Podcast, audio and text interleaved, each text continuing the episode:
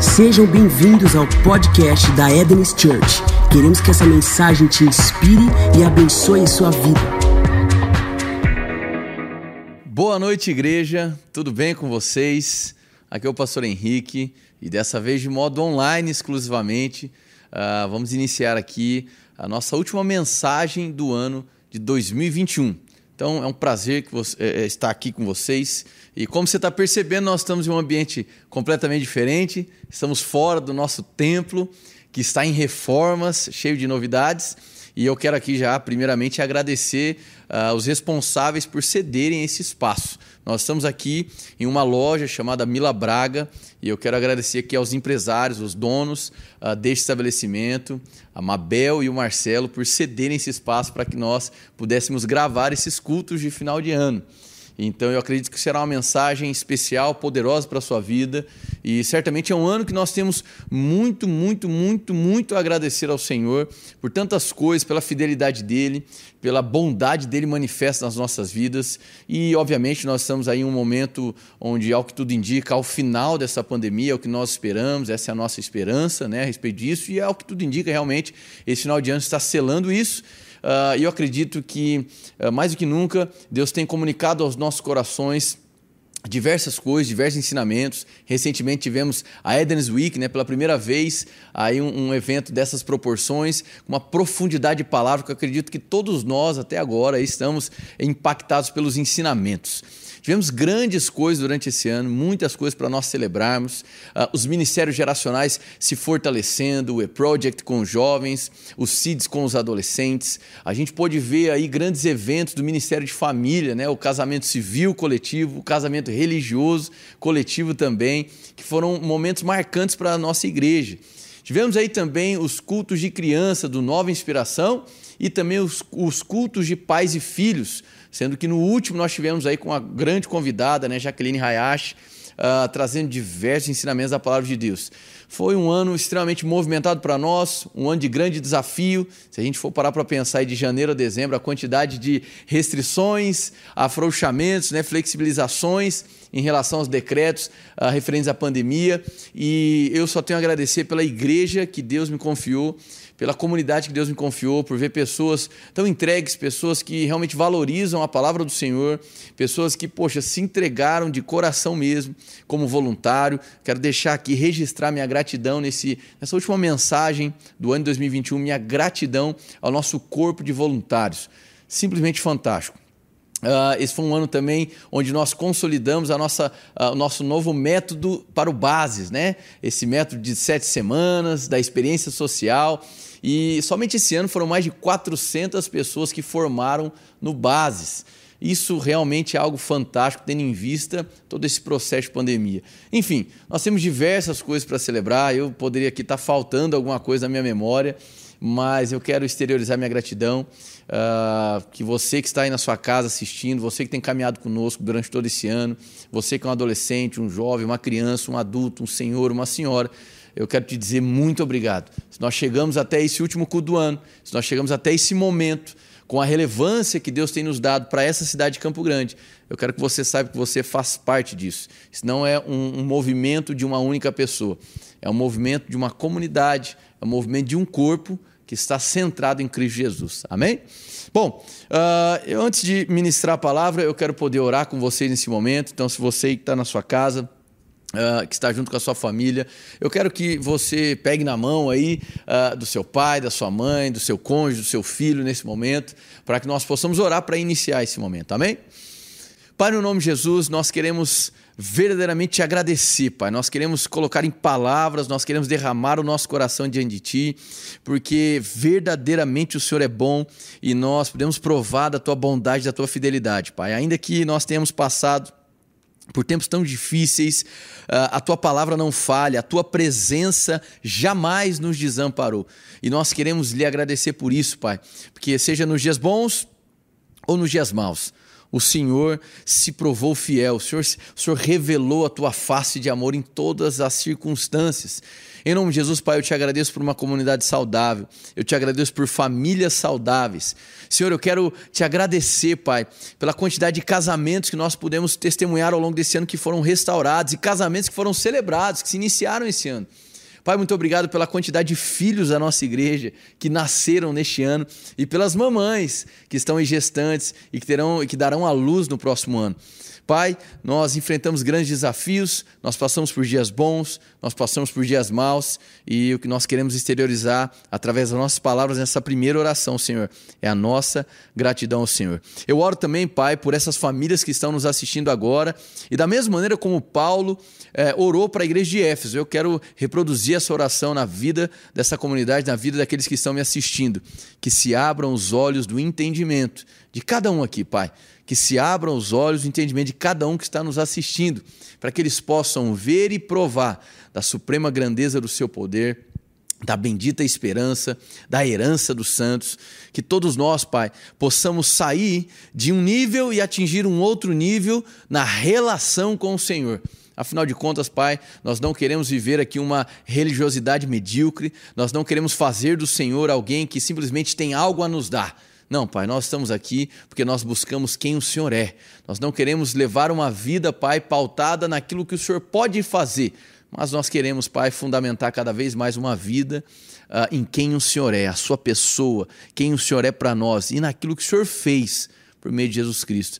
Quero te agradecer, Pai, pelo corpo que foi moído, pelo sangue que foi vertido na cruz do Calvário do seu filho, para que dessa maneira nós tivéssemos acesso à tua presença. Se hoje, Pai, nós podemos uh, nos autodenominar uma igreja que contempla uma cultura da presença, isso só se tornou possível por conta da vida de Jesus, que foi ceifada naquela cruz do Calvário, mas que nós sabemos que os grilhões da morte não puderam contê-la. E hoje ele está vivo, ressurreto, assentado no mais alto lugar, à tua destra, e nós estamos aqui como seu corpo. E Pai, nós queremos elevar hoje o nosso senso de responsabilidade em relação a ser o corpo de Cristo. Em nome de Jesus, amém, amém. Glória a Deus. Bom, igreja, eu quero começar com vocês uma palavra em Isaías capítulo 9, versículo 6, muito propício para essa época do ano, como você sabe, é o período natalino aí, nós estamos aí no dia 26 de dezembro, Natal aí, né? Aconteceu exatamente ontem. Acredito que todo mundo ainda está se recuperando das festas, de tanta, de tanta comida, eu acredito que com muito equilíbrio, uh, mas eu acho muito bem-vindo a gente começar em Isaías capítulo 9, versículo 6. Afinal de contas, uh, em que pese as diversas tradições natalinas, nós sabemos que o ponto central do Natal é celebrar o nascimento de Cristo, o nascimento de Jesus.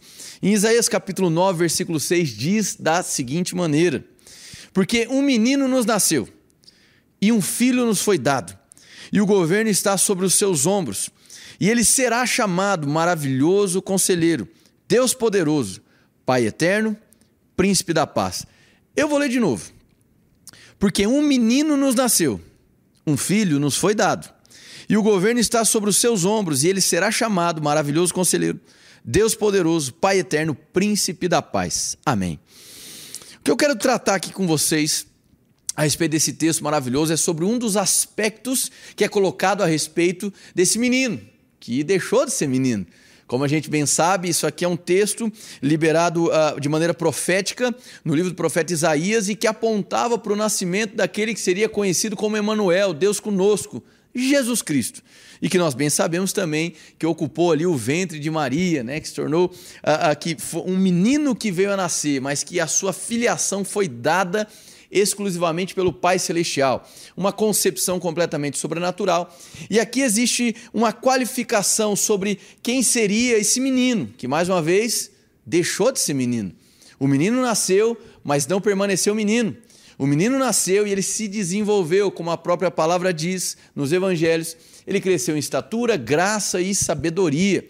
Ele amadureceu a tal ponto que foi nítido o seu crescimento, o seu amadurecimento e o cumprimento da missão, do propósito que o seu pai tinha deixado para ele. E eu quero falar hoje, nessa última mensagem do ano, eu quero trazer uma reflexão para você no que diz respeito às nossas responsabilidades, no que diz respeito à nossa relação com Cristo e aonde que ela nos, aonde que ela nos leva. O que significa essa relação com Cristo? E para onde que ela nos leva? Porque, como eu disse, o menino nasce, mas ele não se manteve menino.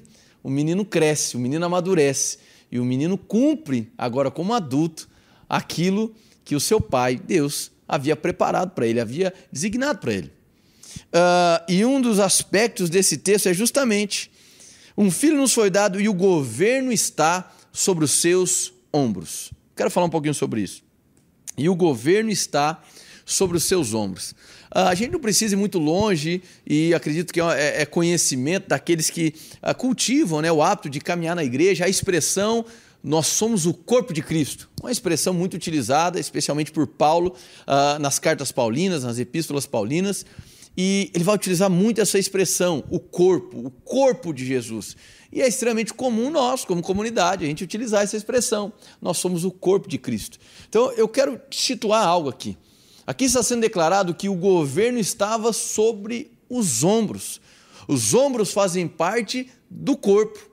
É evidente que enquanto o menino que nasceu, caminhou, se desenvolveu, cresceu, se tornou adulto, até que ele viesse morrer na cruz do Calvário, esse governo realmente estava exclusivamente sob a tutela desse menino que cresce, Jesus.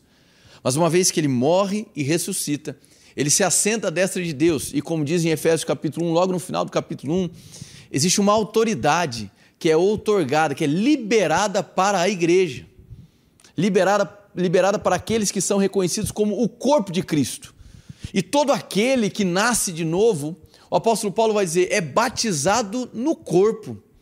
Todo aquele que conhece Jesus se torna um com Jesus, se torna o corpo de Jesus, se torna o Cristo junto com Jesus. E é por isso que o apóstolo João vai dizer lá em 1 João capítulo 4 da seguinte maneira: olha, porque assim como ele é, se referindo a Jesus, somos nós também neste mundo. Então, quando nós desenvolvemos uma relação com o Cristo Jesus, nós consequentemente seremos marcados por essa relação. E uma das marcas dessa relação é aprender a se ver como ele te vê. E a verdade é que quando Deus olha para nós, uma vez que nós estamos em Cristo, ele vê uma pessoa só. Ele vê o Cristo formado, Jesus sendo o cabeça e a igreja como o seu corpo. Aí você pode pensar, puxa, mas eu tenho imperfeições, eu tenho limitações, eu ainda tenho batalhas. Como é que Deus pode me ver em Cristo e sendo um com Cristo? Pois bem, a isso nós podemos denominar a graça compartilhada, a graça comunicada, como diria em Tito, capítulo 2, versículo 11 e 12. Porque a graça de Deus se fez salvador a todos os homens, e ela, a graça, nos instrui, nos ensina a deixar as paixões mundanas. E ela, a graça, que nos incita a viver de maneira pia, justa e sobra nessa terra. Então, sim, Deus te vê em Cristo. Deus te vê como sendo um com Jesus. E à medida que nós desenvolvemos a relação com Cristo, nós aprenderemos também a desenvolver a relação com o próximo. E eu tenho para mim que, da mesma maneira como um menino nasce, o menino cresce, vira adulto, é vontade de Deus, é uma expectativa celestial de que nós não nos esquivemos do processo sobrenaturalmente natural do amadurecimento. Um processo onde a gente se torna consciente, um processo onde a gente passa a considerá-lo de uma maneira diferenciada um processo que nos leva a corresponder a tudo aquilo que Ele tem depositado em nós. Amém? Então, esse governo que estava sobre os ombros do menino, ele continua sobre os ombros do corpo desse menino que cresceu. Agora, esse corpo hoje é conhecido como igreja. E essa mensagem é para mim, essa mensagem é para você. Essa é uma mensagem para te convidar a elevar o nível do seu senso de propósito, para que você amadureça e comece a abraçar as responsabilidades de ser família de Deus. Me entenda, uma responsabilidade dada por Deus não é um peso. Uma responsabilidade dada por Deus é um sinal de que o teu pai confia em você. Isso não é maravilhoso? Imagina só, você, quando menino, chega lá na casa do seu pai, da sua mãe, e às vezes você vê eles lá mexendo, preparando o almoço e a mãe está cortando lá um tomate, cortando uma cebola. E você é novinho, 4, 5 anos, falei, eu quero ajudar, eu quero ajudar, eu quero participar. Mas porque os seus pais sabem que você não está maduro para manusear uma faca, eles não vão te permitir fazer isso. Mas eles têm uma profunda uh, expectativa, real expectativa. Ah, bem, na verdade, uma convicção de que você vai crescer. E que vai chegar um momento que eles vão esperar de você o mesmo desejo, a mesma vontade de participar do corte dos legumes e das frutas e etc. Então, à medida que você cresce, agora os seus pais vão olhar para você e talvez vão esperar de você o mesmo desejo de participação de quando você era criança. Para que, por meio da relação, o serviço não seja algo imposto, mas um convite de cooperação com o próximo. É nesse nível de responsabilidade, maturidade, que Deus está nos chamando. Não apenas para esse final de ano, porque Deus não está se movendo por calendário humano. Mas a agenda dos céus envolve o olhar ao próximo. O tal cristianismo se desenvolve quando a nossa ótica em relação ao próximo muda. Ou que cristianismo seria esse onde nós enchemos os templos, mas a nossa conduta, a nossa, a nossa, o nosso senso de responsabilidade com a dor do próximo não muda? Que tipo de relação é essa com Cristo? Que não provoca em mim um acréscimo de compaixão? Que tipo de relação espiritual é essa? Que muitas das vezes não está provocando em mim dores por ver um irmão sofrendo e em necessidade. O que eu quero dizer para vocês é que existe uma responsabilidade de ser o corpo de Cristo. E isso não tem absolutamente nada a ver com meritocracia. Isso não tem absolutamente nada, nada, nada a ver com querer fazer as coisas na força do seu próprio braço. Mas tem a ver com um menino que cresce, tem a ver com um menino que amadurece, tem a ver com aquele que, uma vez se tornando maduro, agora entende que o desejo de ajudar a mãe e o pai a cortar uma fruta, a cortar um legume, é algo natural de uma relação. Porque eu amo meu pai e minha mãe, porque eu entendo que fui amado primeiro. Eles me amaram, eles cuidaram de mim até que eu amadurecesse. Agora, eu respondo em amor, ajudando e servindo. O nome disso é senso de responsabilidade. E eu acredito que isso está totalmente vinculado a uma perspectiva dos céus em relação às nossas vidas. Isso tem nada a ver com ativismo, isso não tem nada a ver com relação por manipulação, mas tem a ver com uma relação familiar saudável. E afinal de contas, igreja é, ou deveria ser, família.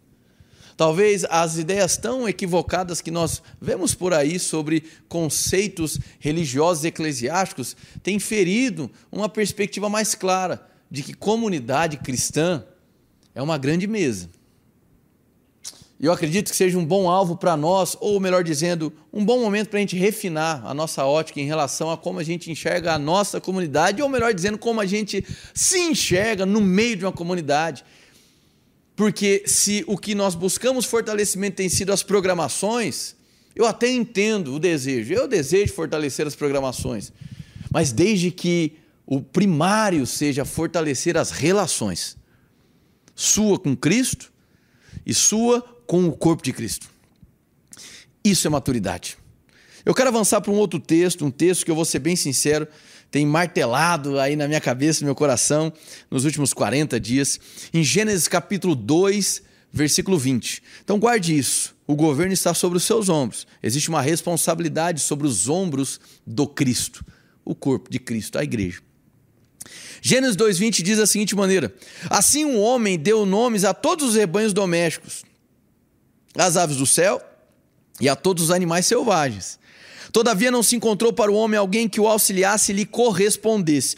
Essa expressão auxiliasse e lhe correspondesse, nas variadas versões é, é, é, de transliterações bíblicas, elas mudam. Alguns, alguns vão colocar correspondesse, alguns vão colocar que corresponda profundamente, outros vão colocar é, que seja idônea. Qual é a prefiguração, qual é o ensino que eu quero trazer aqui nesse momento? O ensino que eu quero trazer é o seguinte: é bem plausível, é, é, bem, é bem fácil da gente compreender que a figura da mulher aqui, que é retirada uh, do homem, é uma prefiguração da igreja, sendo retirada do varão perfeito, que é Cristo. Então a gente pode compreender aqui que Deus fez um ser completo, o homem.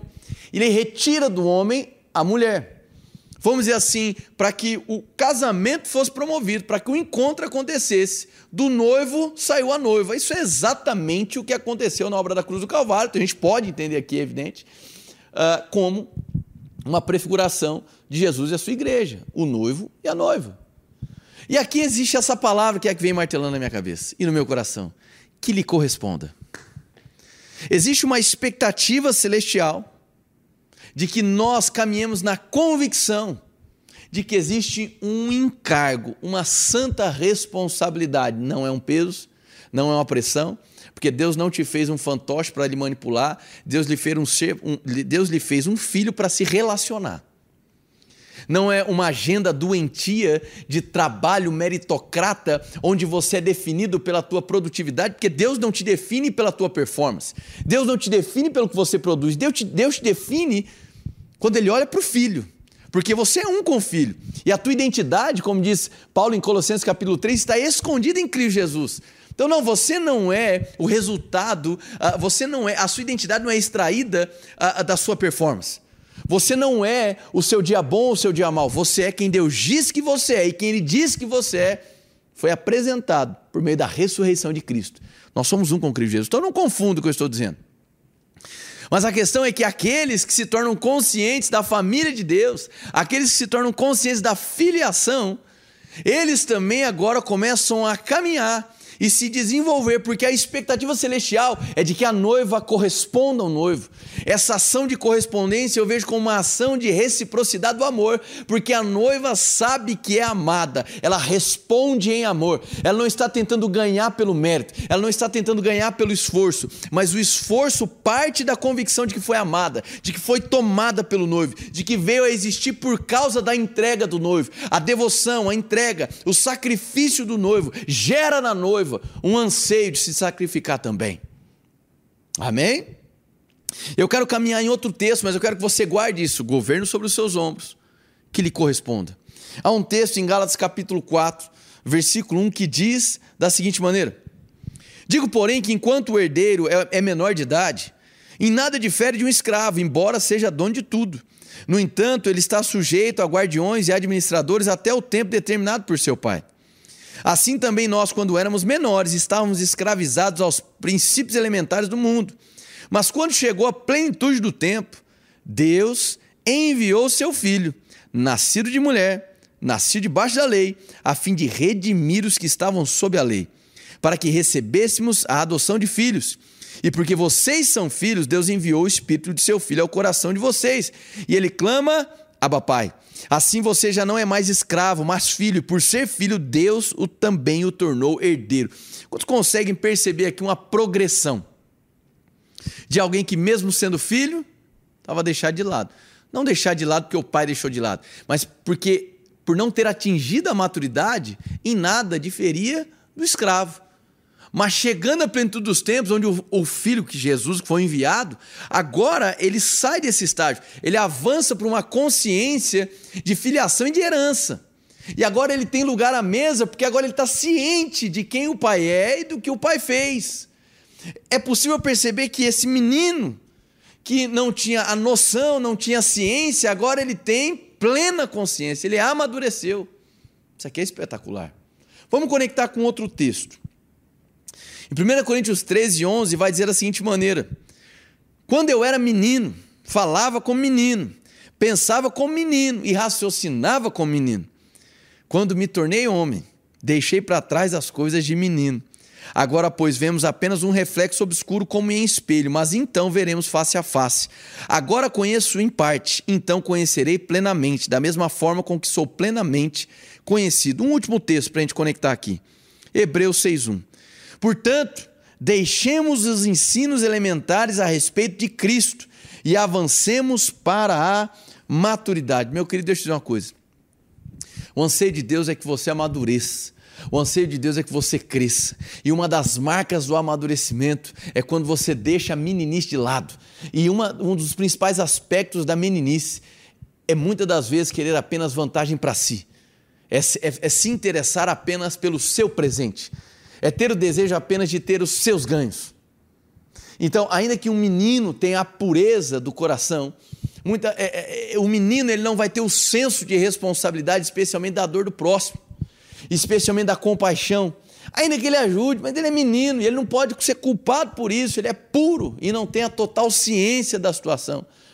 Espiritualmente falando, é nocivo para o corpo que os meninos nunca cresçam. É ruim, gera dano quando adultos não deixam de ser meninos. É terrível quando homens e mulheres crescem em estatura, crescem fisicamente, crescem na sua profissão, mas não crescem na sua mentalidade. Essa última mensagem do ano 2021 é um convite para que você se permita ser examinado pelo Espírito. Não é por mim, mas pelo Espírito, pela palavra que está sendo ensinada. É um convite para que você se exponha profundamente na tua relação com Deus. Porque o anseio dele é que você se torne um corresponsável da obra dele.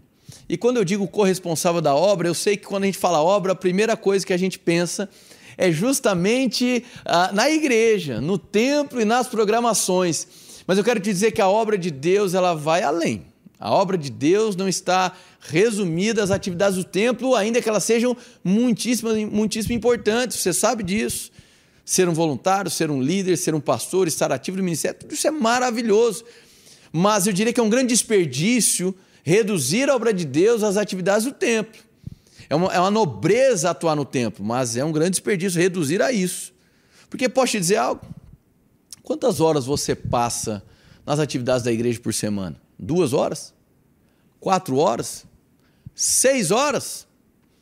Quantas horas você passa na tua empresa? Quantas horas você passa na sua casa? E muitas das vezes você está resumindo a sua vida espiritual a receber um banquete no domingo e se esquecendo de que a obra não para quando você volta para sua casa, quando você volta para o seu trabalho. O que eu quero trazer para você aqui é o senso de responsabilidade de um menino que amadurece e que se torna adulto. E que agora, quando sai do templo e chega segunda-feira, e aquelas 40, 35, 30 horas que ele vai passar com outras pessoas, a bem da verdade, ali está também a igreja, por que não? Eu acredito que Deus está nos convidando para sair de uma fase de ovelhas que apenas consomem, para líderes, para, entenda aqui aspas, para pastores de uma cidade. Deus plantou essa visão aqui na terra. Eu sempre digo isso, eu não sou o dono dessa visão. Essa é uma visão dada por Deus. Eu me sinto extremamente honrado de ser o, o portador inicial, mas eu não me sinto dono. Essa visão tem dono, é Deus. E quando Deus me entregou essa visão de maneira muito clara, eu via uma onda que tocava cidades, oito cidades aeroportuárias na nação brasileira, e que depois essa onda começava a cruzar os continentes. E à medida que essa onda chegava, uma mesma onda, eu via cidades sendo abaladas. Eu não via apenas templos sendo construídos, mas eu via viadutos, prédios, casas passando por abalos à medida que essa onda passava. Sabe o significa isso? Não tem como a gente cumprir a visão de Deus na cidade de Campo Grande, Campinas, Goiânia, Londrina, Manaus e nas próximas que nós iremos, Joinville, Porto Alegre, Recife e aí para fora do país. Não tem como a gente abalar essas cidades se a gente resumir a nossa experiência ao que acontece no domingo. Se a gente reduzir a nossa experiência apenas olhar para domingo como um banquete e centralizar na performance do pregador, a vida espiritual não é isso.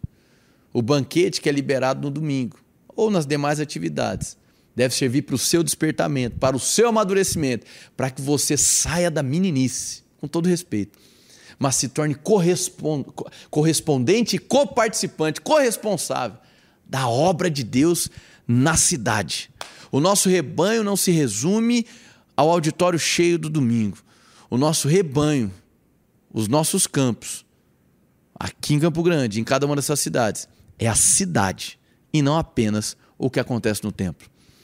Essa mensagem para fechar o ano é um convite, porque Deus esse ano liberou diversos ensinamentos para nos tornar mais maduros, para elevar o senso de responsabilidade, para que nós possamos ser de fato a mulher que corresponde ao varão perfeito, a noiva que corresponde ao noivo. Então, em nome de Jesus, eu quero liberar essa mensagem sobre a sua vida, eu quero poder orar por você. Eu quero que você não se esqueça. Não olhe para essa virada de 21 para 22 apenas como uma mudança de calendário. Mas através dessa mensagem, abrace essa virada de ano também como uma virada, saindo do tempo de menino para avançar para a idade madura. Talvez olhando para a nossa cultura atual e para a sociologia atual, moderna e pós-moderna, nós é, facilmente nós vemos a dividir pelas classificações etárias, né, entre infância, adolescência, agora é, tem um monte de visão, infância, pré-adolescência, adolescência, juventude, aí vem vida adulta e etc, etc, terceira idade. Só que na cultura de Jesus, que era uma cultura judaica, não era bem assim. Chegava aos 12 anos, 12, 13 anos, celebrava-se o bar mitzvah e ele já se tornava adulto. E talvez o que falte para nós como igreja de Jesus, agora como comunidade, é justamente esse senso de responsabilidade. Porque muitas das vezes nós nos acostumamos a ficar muito tempo debaixo de uma adolescência, debaixo de uma juventude espiritual, enquanto que Deus está nos convidando para nos tornar maduros, corresponsáveis e atentos à obra de Deus, que muito, muito dela se inicia no templo, mas não para por ali. E esse senso de responsabilidade, essa consciência de filho e não mais de escravo, faz com que nós olhemos para o dia a dia da família e temos o desejo de cooperar. E eu encerro aqui buscando o exemplo que eu dei no início. O serviço, ele não é uma imposição de Deus. O serviço ou, a atenção ao próximo, o amor ao próximo, a compaixão ao próximo, não é uma agenda impositiva de Deus. E nem de líderes, custa o que custar, porque senão você se tornaria um ativista. Essa não é a ideia. Mas o serviço deve ser algo espontâneo de um filho que entende o amor que o pai ou a mãe devotou e que agora, como uma resposta espontânea e intencional, não por troca nem por mérito, ele também ajuda em casa. O menino, quando tem 5 anos de idade, não pode ajudar a cortar um tomate, porque senão ele não vai saber manusear uma faca. Mas aquele que passa dos seus 12 anos, espiritualmente falando, entende que ele pode cooperar cortando um tomate, porque ele já sabe manusear uma faca.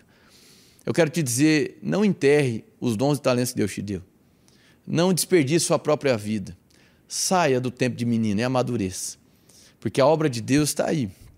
E a obra de Deus não se resume à programação, mas a um profundo entendimento, a uma profunda consciência, a uma profunda consideração e consequente correspondência de filhos que amadureceram. Essa mensagem é um convite ao amadurecimento para toda a nossa comunidade, para que nós nos tornemos responsáveis pelas cidades que Deus nos confiou. Eu sei que tem pessoas nos assistindo de cada uma das nossas obras e eu quero que nesse momento você, juntamente comigo, faça uma oração pela sua cidade. Eu vou orar por todas e depois vou centralizar uma oração para a cidade de Campo Grande nessa, nesse nosso último culto do ano. Mas eu quero que você se abra e você, em palavras, comece a orar pela cidade que você está me assistindo, para que nós possamos atravessar esse ano passar para 22, uma perspectiva diferente de filho amadurecido, em nome de Jesus. Amém? Então eu quero declarar aí para você boas festas nesse fim de ano. E se você ouvindo essa mensagem foi tocado por Jesus, se você nunca teve um encontro com ele, antes de eu fazer essa oração final pelas cidades, por esse senso de propósito, por esse senso de responsabilidade, por uma noiva que corresponde ao noivo, eu quero orar por você que ouvindo essa mensagem tem um profundo desejo de encontrar Jesus, conhecer Jesus. Talvez tudo que você conhecia sobre Jesus era de um personagem religioso.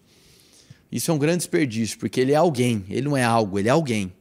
E alguém que te amou profundamente a ponto de se entregar por você, ainda que você possa olhar na tua biografia e você não veja merecimento algum, mérito algum para recebê-lo, ainda assim ele te amou e se entregou por você. Então eu quero orar primeiramente por você que deseja conhecer Jesus. Se você está aqui nesse momento nos assistindo e o seu desejo é: eu quero conhecer Jesus. Eu quero que você, do lugar onde você está, que você coloque a mão no seu coração e que eu quero orar por você. Senhor, em nome de Jesus, todos aqueles que ouviram essa mensagem e foram despertados para iniciar uma relação contigo, eu oro por eles agora. Que o Senhor se revele no quarto, na casa, na sala, onde é que eles estejam agora. Se revele com a tua bondade, encha eles com o teu amor, encha eles com a tua paz. Que o Senhor traga agora, Senhor, descanso para aquele que estava cansado. Que o Senhor traga agora, Senhor, renovo para aquele que estava destruído. Que o Senhor encha a casa deles de esperança. Que o Senhor encha o coração deles de esperança. E eu declaro, Senhor, em nome de Jesus, a vida deles nunca mais será a mesma. Que a partir de hoje eles começam uma história, uma relação contigo. Em nome de Jesus, amém, amém. Glória a Deus. Você que tomou essa adesão de entregar sua vida para Jesus, você seja muito bem-vindo à família de Deus. E agora sim, com o meu último ato uh, uh, neste culto de hoje, nesse momento de adoração, como último momento também, meu último ato, uh, nesse ano de 2021, eu quero poder orar juntamente contigo pelas famílias e pelas cidades que Deus tem nos confiado. Amém? Então eu quero te convidar a fechar os teus olhos, o lugar onde você está, na sua casa, na sua cidade. Eu quero que você direcione as suas palavras. A oração nunca é protocolar, Deus tem nos ensinado isso, mas a oração desenvolve em nós a consciência da relação e o senso de responsabilidade em relação a ser o corpo de Cristo. O governo está sobre os ombros da igreja. Vamos lá? Senhor, em nome de Jesus, nós oramos agora por cada uma das cidades que o Senhor nos confiou. Nós oramos por Campo Grande, por Goiânia, por Londrina, por Campinas, por Manaus, por Joinville, por Porto Alegre, por Recife. Senhor, em nome de Jesus, da maneira como o Senhor nos apresentou em visão, uma onda tocando essas cidades e provocando abalos na sociedade. Senhor, esses abalos só se tornarão possíveis por meio de um senso comum de propósito, da responsabilidade, não do peso, mas da, da, da, intensa confiança que o Senhor tem nos seus filhos, de que eles amadureçam e se apropriem dos dons e habilidades que o Senhor nos confiou para que nós possamos ser de fato um farol para cada uma dessas cidades. Senhor, que haja despertamento, que haja abalo, abalos em cada uma das famílias que nos assistem. E que o Senhor nos conduza a um novo nível na relação contigo e na nossa relação uns com os outros. Que seja acrescido em nós, Pai, acrescentado, senso de propósito, para que nós não venhamos desperdiçar os nossos dias, para que nós não venhamos desperdiçar tudo aquilo que o Senhor nos confiou, para que nós não sejamos encontrados como aqueles que enterram talentos, como aqueles que enterram chamados. Senhor, que eu sei que o seu desejo é nos encontrar como aqueles que estão fiéis, comprometidos, não para serem reconhecidos pelo serviço, mas porque reconhecer o teu amor primariamente e que passaram a ter uma vida como uma resposta na vida do próximo. Em nome de Jesus, Pai, eu declaro sobre cada uma dessas cidades, sobre cada uma dessas igrejas, sobre o corpo de Cristo, abalos para esse ano de 2022. Abalos, Senhor.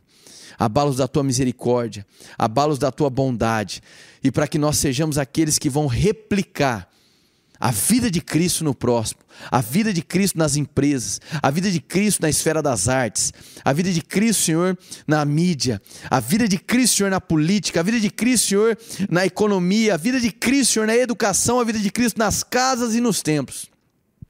Em nome de Jesus, Pai, nós nos abrimos, nós nos expomos vulneráveis, Pai, à tua presença, para esse profundo compromisso com a tua palavra, com o teu propósito, sabendo, Pai, que isso não é um ativismo mas isso é simplesmente uh, os filhos ao redor da mesa que querem ajudar os pais na boa obra da casa. Em nome de Jesus, amém, amém. Essa foi uma mensagem da Eden's Church. Para ficar por dentro de tudo, nos acompanhe em nossas redes sociais.